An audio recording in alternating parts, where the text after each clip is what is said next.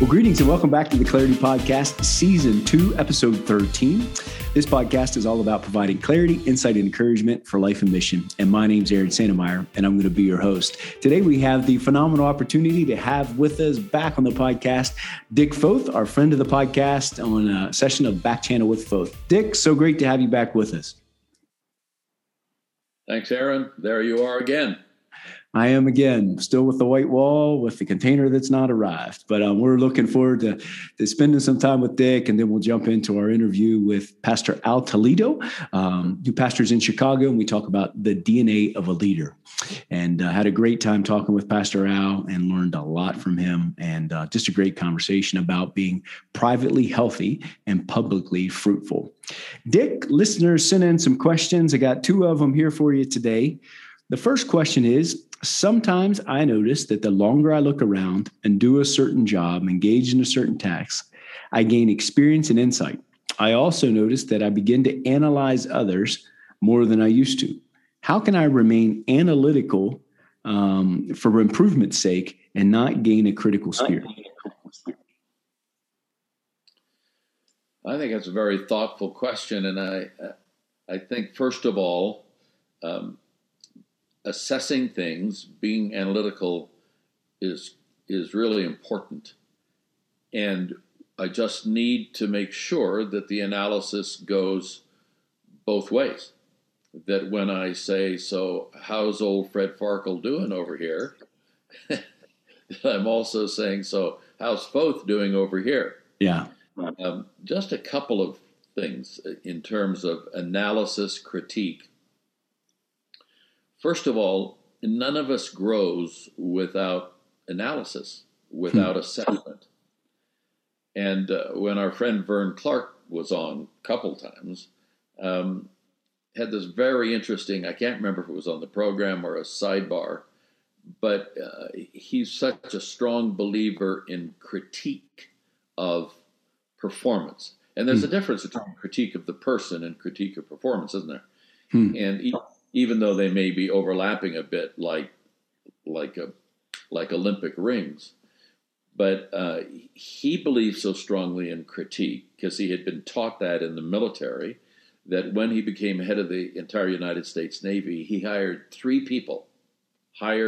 paid three people to critique him every month in certain areas.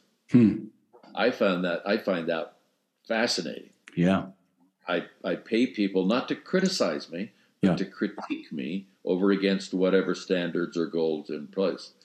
Secondly, I think to understand that if we're talking about analysis and critiquing, that we need to understand that any growth, this is all about growth. Yeah. Mine and the other person's. I need to understand that relationship is the basis for change and growth. Third thing would be that I need to create a culture of development.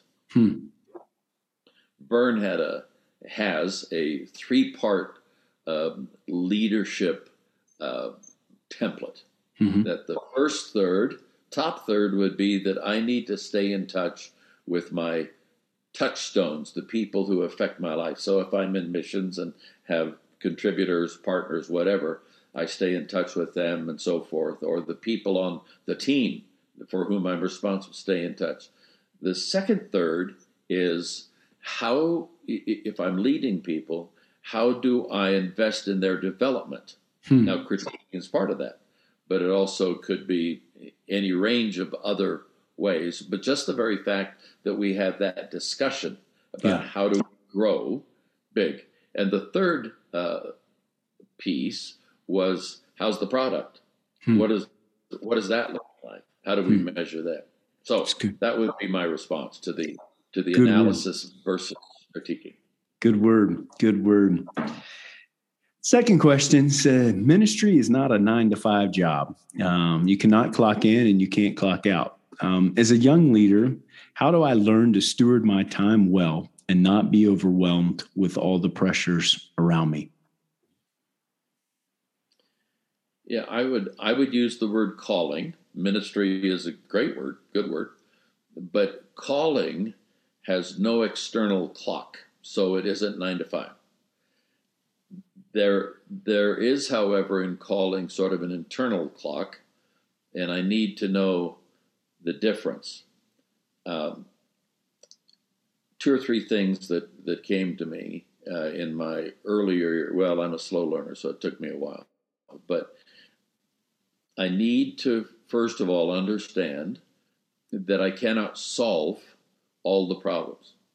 And when you're in leadership, people who knock on your door don't knock on your door to generally stop by and say, just stop by to say, I like you. They knock on the door because something's gone wrong. Yeah. That's where policy manuals come from. Somebody messes up, and so we create a law for everybody. That's because that's easiest, right? So calling has no external clock, and I need to understand I can't solve all the problems. Second thing is that I found that most emergencies, the things that I respond to that take my time, can wait 48 hours. Most emergencies, what people call emergencies, I'm not talking about heart attack in the road, I'm talking about emergencies, can wait 48 hours. And so it gives me a chance to think a bit instead of just react. I need to be able to respond, not just do knee-jerk stuff. Thirdly, I think as my challenge as a young leader was my own need. I needed to be needed. When I was a young church planter, I just, we had 15 university students for starters, and those people don't get sick. I'm sitting by the phone for somebody to have a gallbladder attack, so I go to the hospital and help them. So I think the need to be needed gets in our way when it comes to how we use our time. Okay. And thirdly, I need to ask myself the question: is my time being based on where I get affirmation? If I need a fair amount of external affirmation in order to keep doing what I'm doing, then that takes time. Whereas if my affirmation over time, I learn that comes from the Lord himself, that changes how I invest or spend my time. Wow. So that takes a good bit of introspection then to be asking your question about that question about affirmation, for sure. I think so. I still ask it. I'm an old dude. Yeah. No. Well, it's a great question, and it's a process definitely we need to look forward to. Dick, always appreciate our time together on Back Channel with Foth. It's gold, and really appreciate it. We're going to go ahead and jump into our interview with Pastor Al Toledo, and just a great time with him learning about the DNA of a leader. And his resources can be found on the website, and we'll put that in the show notes. And as I walked through it, learned a lot about being privately healthy and publicly fruitful. Well, there's no time better than now to get started. So here we go.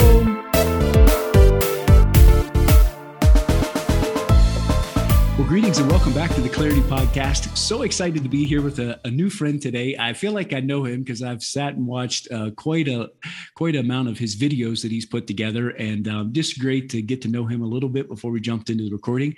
Pastor Al Toledo, so great to have you on the podcast today. So good to be able to talk with you, and I'm so honored to be part of a podcast like this. Pastor Al, I've gotten a little bit, I do the research, so I've gotten to know. Would you mind just sharing a little bit of who you are and a little bit of your story? As I watched the videos, I got to learn that you were an aspiring baseball player and quite an interesting story. Will you just share with the audience a little bit? Okay, so I am a kid from Brooklyn. I grew up in the city and grew up on the rough side of the tracks and didn't grow up in the Lord. Yeah. And when I was 17, I met the Lord on a baseball field. And I gave my life to Christ. And then I started to attend the Brooklyn Tabernacle. You may or may not know that. Yeah, for sure. Church. It was happened to be 10 blocks away. And, I got drafted by the Chicago White Sox out of high school. Really aspired to play bass, was the dream of my whole life. But then started to feel the call of God. It's a long soap opera how I ended up in the ministry. But at the church, the first church that I go to, first church I really walk into, I really met the presence of God. Wow. And experienced the word of God. And in addition to that, I fell in love with the pastor's daughter. Wow. So, and that's a whole other story. And but anyways, early on, I got my credentials with the Assemblies of God. Yeah. I've been in the Assemblies for 20 some odd years. Yeah. Almost 28 years. Wow. Maybe 26. And about 19 years ago, we were actually on staff at the Brooklyn Tabernacle, giving you a real high overview. That's good. And we felt called to come and plant the Chicago Tabernacle. So we've got three kids, and they're all adults now, and they're all married. I've got four grandchildren. Congratulations. Yeah. And about 19 years ago, we came. We didn't know anyone here, and we just planted the Chicago Tabernacle. And we built it on prayer. We've said every Sunday that the church has been open, we've said that the prayer meeting is the most important meeting of the week. And so through prayer meetings, God has answered prayers. And 19 years later, we've got a building, a significant building, a couple thousand people. People come out to pray every week. Well, previous to COVID, right? Pandemic. We do our prayer meeting online now, but we're just reopening. Okay. And God is, even in the pandemic, the Lord has really blessed us. We've baptized people. Wow. And fed thousands of people and lots of great things. We are, Christy and I are so blessed to be here in Chicago. Our hearts are here. We have a wonderful group of people who love the Lord. Wow. Awesome. And, God has had bless you, and it's amazing to see. And I'm honored to have you on the podcast today and, to be with us. DNA of a leader.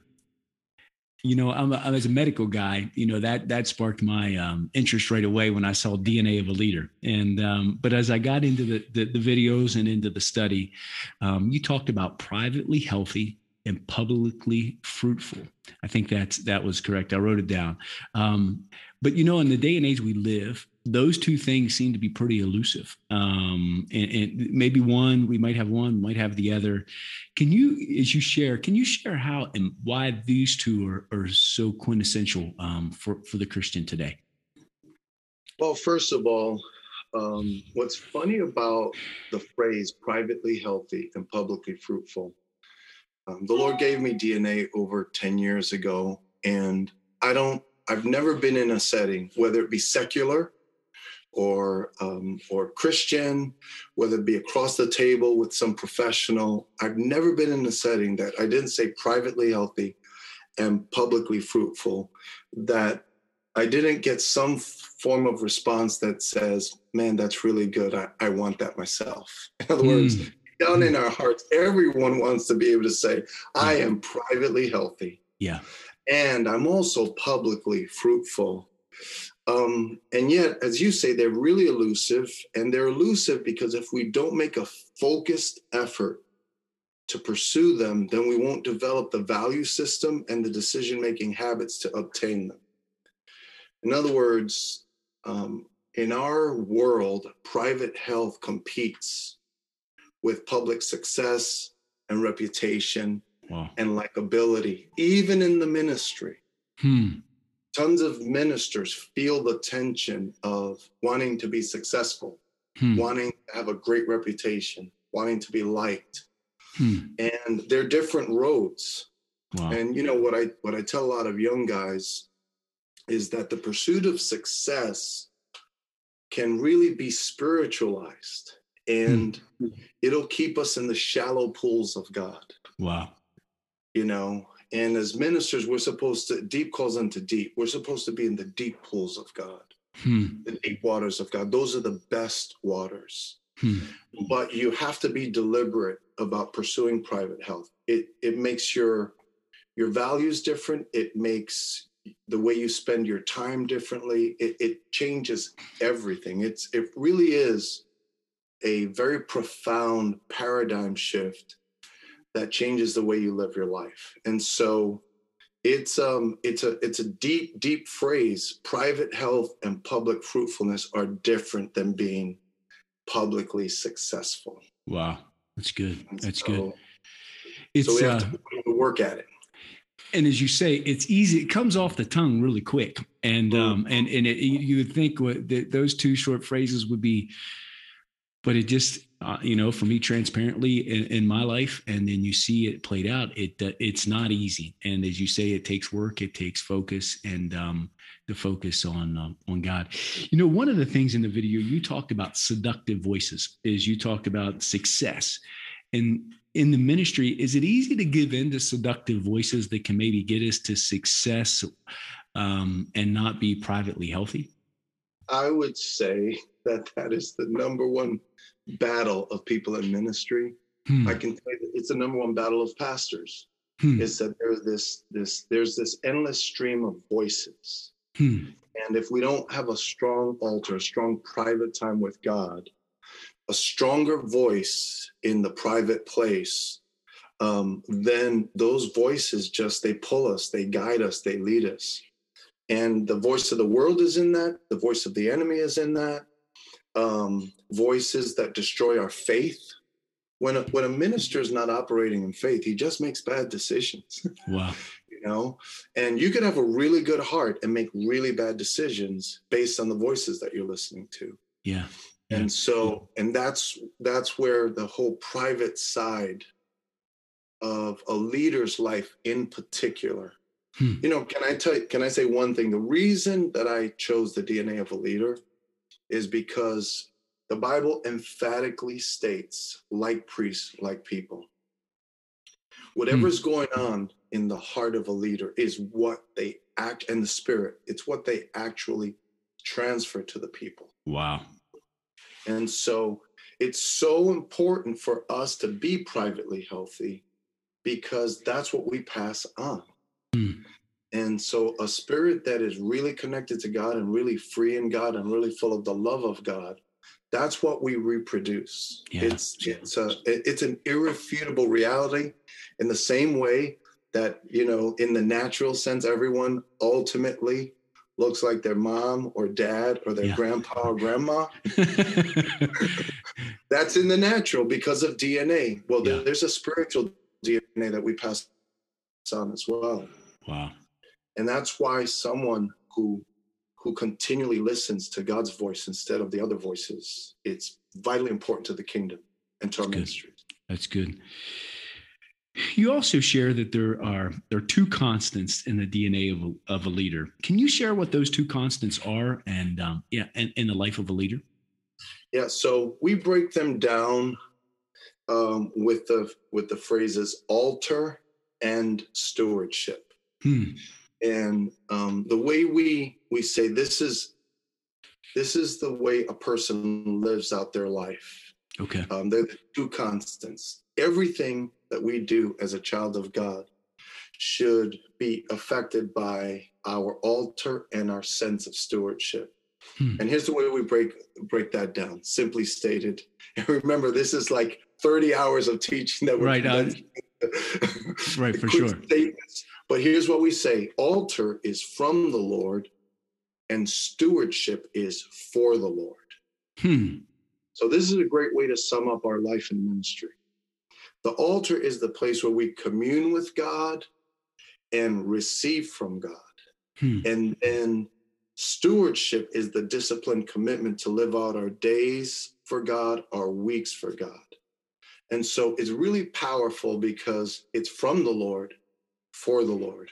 I wake up in the morning today. I wake up in the morning. I read my Bible. I have my private time with God. That's my altar. I step into this moment, and this is my stewardship. What burns in my heart is that somehow I could say one thing that could encourage our precious brothers and sisters on the mission field. If I could say one thing to help them, to strengthen them, to bless them, then I would have been a good steward in this moment. And that is very, very important to me, because I know that that is the call of God upon my life. And so when your life has that kind of clarity of from the Lord, for the Lord, what's cool about that is that I don't have to work anything. I don't have to manufacture anything. That's good. I can get it. I can get what I need from God. Yeah. For this day to be an effective minister, an effective servant. And that ministry, that service, that's called stewardship. Yeah, that's good. And so every week and every day should be from the Lord and for the Lord. And can I say this to all of my missionary brothers and sisters? This paradigm shift of becoming a steward versus an owner is an absolute game changer in the life of a disciple of Christ.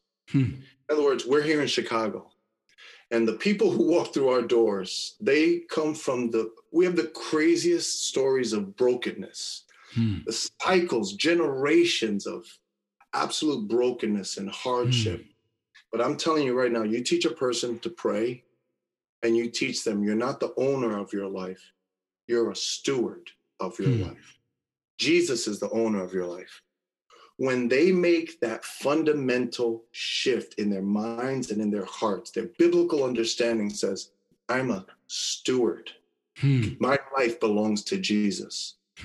That becomes the pathway to freedom and to fruitfulness. And it's just extraordinary to watch. Wow. And it's all throughout the scriptures. It's like, well done, my good and faithful servant. Yeah. That's all about stewardship. And so it's really, really powerful to know that you can receive from the Lord, and then you live for the Lord. And every day, it never runs out. The grace of God never runs out to receive at the altar and then to live for God from that place of the altar as a good steward. And that's the private and public.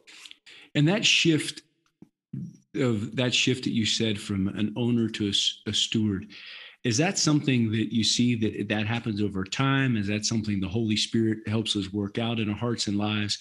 What does that look like? I don't know if you have a story or how does that play out? Here's what I would say. When I got into the kingdom and then I became a pastor, one of the things I was really asking God is, Lord, what does it mean to win? I spent my whole life trying to win as a baseball player. And, what is it, and I wanted to be successful, wanted to be gifted. And the Lord made real to me that the kingdom of God is not like the kingdoms of this world. In the world, you take your gift and use your gift and you capitalize on it and you become successful. But the kingdom of God is different. The kingdom of God is inside out. Psalm 1 says that man is like a tree planted by streams of water, and he bears fruit in season. His leaf does not wither. When you look at a tree, you see, if you look at a healthy tree, you know that there's this incredible root system underground that nobody can see. Yeah. That tree has this private world that makes it healthy and strong. Yeah, that's good. And then it has this fruit system. And so what I did is I said, Lord, show me how to raise up healthy people, because when I stand before God, he's not going to ask me how many people we had in our church. He's going to look to, did I raise up healthy people? Did I raise up people who are really full of God and walking in the love and power of God? So here's the thing. When you teach stewardship, it's the quicker we teach stewardship, and I don't mean it in a legalistic sense. I just mean like, look, Christ died for you, and now you live for him. It's that simple. That's the gospel, But when you teach it, when you break it down and put it in front of them and say, there's actually a way for you to do this. Yeah. People embrace it, and they grow stewardship muscles. Now, yes, for some people, it takes a little longer because the fight is so strong. Yeah. But those who surrender to stewardship, they just, whether it be an ex-gangbanger, an ex-drug addict, I can tell you this. So we'll talk probably in a few moments about doing a stewardship map, because we break this down super practically. Yeah. Because for me, I've got to be able to take someone who just got out of prison and never had a dad and had generations of instability. I've got to be able to, by the grace of God, and I said, Lord, you got to give me something that by your grace, by the power of the Holy Spirit and the power of the word, that person can turn into a very productive man of God, family man, father, husband, and servant in the kingdom. Wow. And so it's incredible how I've had a guy, you know, who comes from so much brokenness, and tried to teach them how to do, we'll talk about a stewardship map for their week and how overwhelming it is. And watch them go from being like almost like a baby, a third grader, doing an assignment to, in 6 months, operating at a whole new level of stewardship, because God gave them a revelation and they grew the muscles very quickly. Wow. Powerful. If we could go there, you know, honestly, the stewardship map was a totally different term for me. I'd never heard of it. And so you've brought it up. So could you share, unpack that for us, what a stewardship map is and the impact it has? Sure. So when we talk about the essentials of private health, there are four. The first one is altar, right? That's your private prayer time with God. The second one is mission, which we've kind of skipped over, but mission is the deep sense of God's vision, direction, and purpose for your life. So everyone should have a sense of calling. Yeah. And that sense of calling is God's dream for your life. It's not your dream. Okay. That's where it bends, because in this world, everybody's pursuing their dream, but God has a vision for your life. God has a mission. When we yield to that, then there are these natural stewardships that flow out of that. Okay. And so everyone has different stewardships. You have different stewardships than I do because of the call of God, because of God's mission for your life. And we teach people, we help them to develop a mission statement, but not a secular one. It's like, what is your best sense of God's mission for your life? And once you get that, then there's this natural outflow of your stewardships. So in my case, here's my stewardships. Number one, I'm a husband and father. Okay, God, if I'm going to be privately healthy, I got to focus on my family, you know? And God doesn't want me to put the ministry before my family. Yeah. He doesn't want me to put my family before him, because what's best for my family is that I put him first. But I'm a husband and a father. Then I'm a preacher. Yeah. The main way I serve our people is I preach. And so I know that that's something I've got to put energy this week into my, as a husband and as a father and as a grandfather now, as a preacher. I also am a student, because if I don't study, I have nothing to preach. And then we've got 30 people on staff. Yeah. And so I'm the head of what we call the leadership team, and I run the church by the leadership team. And then I'm trying to write. Yeah. So I'm a writer. And then these are my stewardships. Yeah. And then I also have renewal. Okay. I've got to take care of myself. Renewal is the constant process of learning, changing, and growing. And then I got urgent tasks. Now, every week, I do my stewardship map on Fridays for the following week. Okay. So when I wake up in the morning on Mondays, I have a very strong sense of clarity regarding what I should do with my time and energy in my schedule. That's good. So I make that schedule, but I do it based on what are the key deposits that I could make into my marriage, one or two. Yeah. What are the key deposits as a preacher? So your stewardships are different, but if you make one or two strong deposits in each of your stewardships, and you look at that over the course of 52 weeks in a year, it's remarkable how much you advance as a servant of God and how you advance the kingdom of God. That's good. And so we want to teach everyone that kind of disciplined lifestyle. A disciple is an avid follower of Christ. Mm-hmm. And so we live our everyday for the Lord. That's good. And that stewardship map is really, really powerful so that we could fulfill that our God-given mission. And so you said you walk that process out on Friday so that you begin the week, then the following week with clarity. Is that the process that you do? Exactly. So that every Friday I prepare with the best light that I have. Now, when you're a pastor, there's a storm that blows in once a week, but, and all the missionaries know this too. But the point is, with the best light that I have, I plan out my week, and I do it based on my stewardships. Okay. Not based on voices. Yeah. Not based on demand. What's most important to God? That's good. And I pray. And then it's easy to say no to things that are not part of my fulfilling my mission through my stewardships. That's good. And that's if good.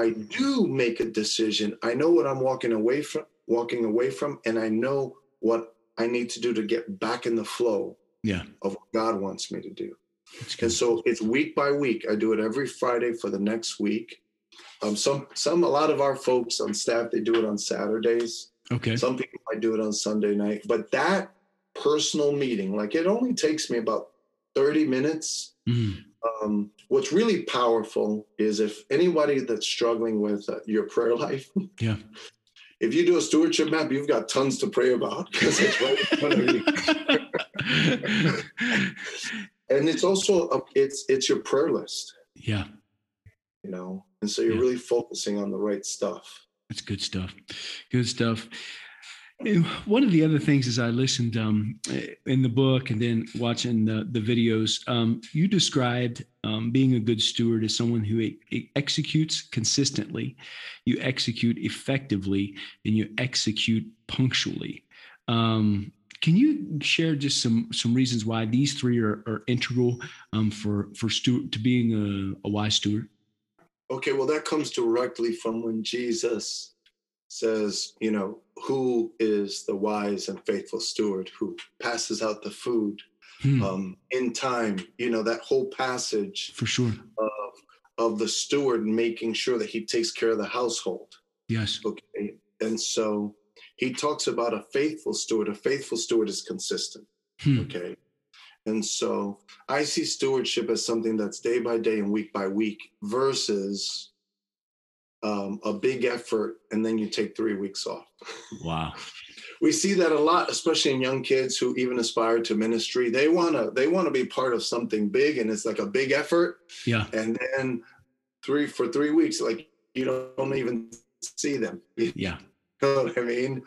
And that can happen in the ministry. You work hard 1 week and you kind of really like can drag for 3 weeks or 4 weeks. And I mean, this is the reality of leadership. One of the phrases that we have in DNA is this. And as I was creating DNA, I kept trying to simplify and make it easy. And I felt the Lord say, listen, stop trying to make this easy, because if it's easy, it's not leadership. Wow. And so there's a discipline, and we have to be consistent. Faithful means consistent. Wow. What's powerful about the stewardship map, it's a tool to keep you consistent. So it's faithful. Then it says, who is the wise steward? Wise and faithful. That's where the effective piece comes in. Okay. So it's day by day, but effective means that we take the time to find out the wisest ways to execute for God. Okay. You know, we have to, in baseball, for example, you're always looking to get better. Yeah. You know, you're always looking, how do I throw a better curveball? How do I hit the ball better? How do I feel better? That's all over the world. That's what people are doing. And in the kingdom, we should do it even more. Yeah. We want to be wise. We want to be effective. And that takes a concerted effort. We have to be very deliberate about that. And then lastly, he literally says in the text, at the right time. That's where punctuality comes in. And I tell our people, punctuality equals credibility. A leader, a minister that's not punctual, they lose credibility. And I love a quote from Charles Spurgeon, who once said, He said, the lazy man cannot walk with Christ because Christ is a quick walker. Is that good? That's good. That is really good. Yeah. So we've got to be punctual. We've got to be on it. Yeah. And you know what? It's important to teach our people that. Yeah, it's good. It's a good word. We teach it by modeling it. Jesus is a quick walker, and for sure. You know, one of my heart's, one of the passions that my wife and I have is missionary attrition. And you share that one of the real war in ministry is that of attrition. And then I also heard when you talked about your stewardship map, you talked about renewal. That was one thing that was very important that you highlighted there. How does renewal or lack of renewal, how does that play into this attrition and this war that we see ministers and men and women leave the ministry, and that attrition, honestly, on the mission field breaks my heart. And it really does. And I've seen it. And just how does renewal and lack of renewal, how does that play into attrition?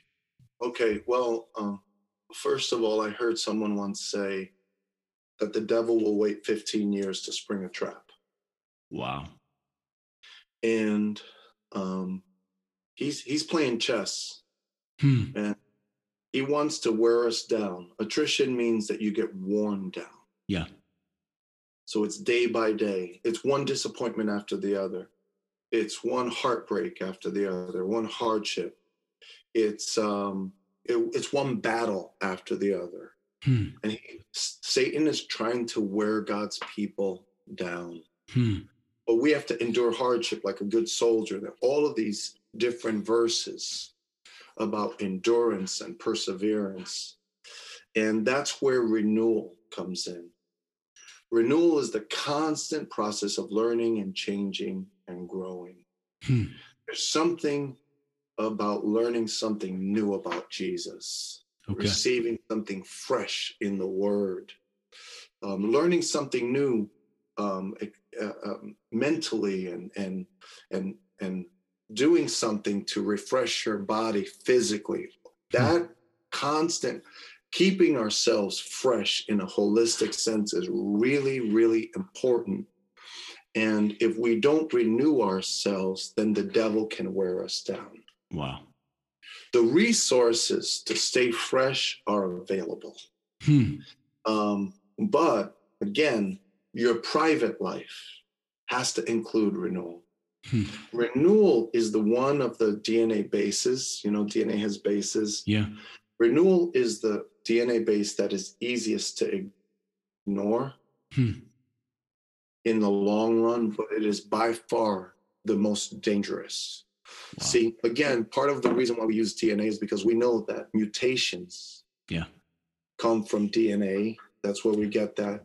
And a DNA mutation, like DNA mutation are a big reason for many of the diseases that we have. For sure. And so if you don't renew yourself, you can develop serious mutations that affect you, your family, and all of the people that you lead. Ultimately, the enemy can attack you and get you to leave the ministry. So they're two, spiritually speaking, but this is also mental and physical and emotional. I think there are two standout things in the Bible that talk about the key to renewal. One is tremble and the other is sharpen. And by tremble, we talk about the fear of the Lord. The fear of the Lord is what keeps us tender. You know, I'm always saying tender hearts are the best ministers, make the best ministers. And if your heart can stay tender before the Lord, you're good, man. I'm telling you right now, we're in danger when our hearts get hard. Wow. No matter how much we get attacked, no matter how much we get hurt, if we don't let our heart get hard and if we stay tender before the Lord, I'm telling you right now, we are good. Yeah. But it takes an effort to keep your heart tender before the Lord. And you know, I always tell leaders, what's your worship like life? A lot of times we tell people to worship. And then when I go into a ministry event, all the leaders have their hands in their pocket and they're looking at their phone and they've lost their sense of wonder and awe of God. Yeah, it's a good word. you know? And so, but that's dangerous. Yeah. That's dangerous because you've become familiar with what's sacred and holy and what should break you. Yeah. No longer moving you. And that's when we become prey. So to me, tender is very, very important. You know, if I can't weep over the people today like I wept over them 30 years ago, something's wrong. Yeah, it's a good word. You know, it's a good word. And God can keep our hearts that way. And then sharpen is that whole, the energy and the effort that we make to keep ourselves sharp. The Bible says, you know, when the axe is dull, more work is required. What is it? Ecclesiastes 10:10, right? But a sharp axe will get more done. Well, guess what? We're the axe. And so mind, body, you know, emotions, we have to tend to ourselves. And I will say this, brother.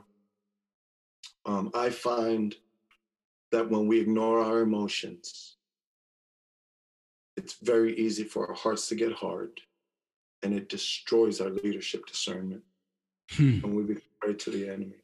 Yeah. So if someone's listening to me right now and you've got emotional baggage that you've been ignoring, please, you have access to people like Aaron. There's so many people out there that will pray with you and help you through this. Do not neglect your hurt and pain, because you will pass it on. Wow. One way or another, that mutation will seep through to the people that you're called to minister to. Yeah. Good word and a challenging word. A good word and a challenging word. One last question. I've taken more time than I've asked for, but this, if we could just do one more question. You list 4 fears that every leader must overcome. And these, you know, I wrote these down as I watched the videos and in the book. Can you just share those 4 fears and then how we can overcome them? Sure. The first is the fear of calling. I think that everyone who's in the ministry has experienced that. Yeah. It's like, God, have you really chosen me? Yeah. You know, it's like, who, me, Lord? I mean, think about all of the instances in Scripture where there's a certain unbelief, and a person can't really advance until you settle the fact that you're called by God. And I've said this many times. If I was God, I would definitely not have called me. But I'm not God. That's right. And so, you know, his ways are past finding out. And so, first of all, there's fear of calling. Secondly, there's fear of cost. And that's where we avoid the will of God because we feel like the personal demand for sacrifice is too high. And yes, if you're going to serve in the kingdom of God, there will be sacrifices. But I'm going to tell you right now, okay, number one, God will never waste our suffering. He will never waste our hardship and our suffering. And you cannot give God. Anyone who gives up houses and lands and mothers and fathers and sisters and brothers, they will receive 100-fold, the Bible says, in this life and in the life hereafter. And so there's the fear of cost. Number 3, which might be the biggest right now in our day, is fear of man. And that's avoiding the will of God because we're concerned about the opinions of others. And we have to, and that's where the voices come in. God's voice has to be more important. And we have to, and look, right now in our country, you know, our president signed an executive order and now it's going into law. We have this whole, there's this whole stream of laws that are rolling out in regards to sexuality and the transgender movement. And I know it's going to come at the church strong. And I keep telling our people, look, we will be loving. We will love any and everyone, but we will say, I love you, but I disagree. I disagree because this is what the word of God says. And we will suffer whatever we have to suffer to honor God's word. Just the way it is, it's the reality. We cannot give in to the fear of men. And the last is the fear of failure. You know, and it's saying, Lord, I'm not gifted enough, I'm this, and I just don't want to fail. And for me, over the years, I've always said, Lord, I rather fail trying to do your will than not fail, but avoid your will. That's a good word. So you got to be willing to fall on your face every once in a while for the sake of trying to honor God. And you know what? If you're operating in faith, is it really failure? Yeah, it's a good word. It's only temporary failure. Yeah. It's all good. It's good. You know? So, Pastor Al, how would someone that we've talked about DNA of a leader, we'll put the link in there for the book on Amazon, but for the video and studies, how can they access those? Yeah. So, actually we would prefer if they went to the DNA of a Leader website and got the book there, because if you get the book there, then you also get a code that gives you access to the videos. Awesome. And so, yeah, so if you buy the book, you get all 28 videos come along with the book. Awesome. And then in addition to that, there are tools. If you want to subscribe, you get access to an electronic mission statement builder. One of the things that we do at the first class is we do our own personal assessment, which I think is really, really healthy. Of, you know, how are you doing in the different bases? It's good to score yourself. And then there's a whole library available to help you grow in those different areas. There's a stewardship map. There's all sorts of tools that could really help a person with their ministry. But this has kind of become our chief discipleship tool. Okay. At our church and other churches. I just got something from a church in Wisconsin, like 3,000 people. And they're signing up people hundreds at a time. And they're walking people through, because it's teaching them the fundamentals of private health and public fruitfulness. And I think that if you want to really serve a disciple well, is teach them what those things are. It'll serve them for a long, long time. It's a good word. It's a good word. And I went through the videos. It's challenging, and it's in the introspection part of it.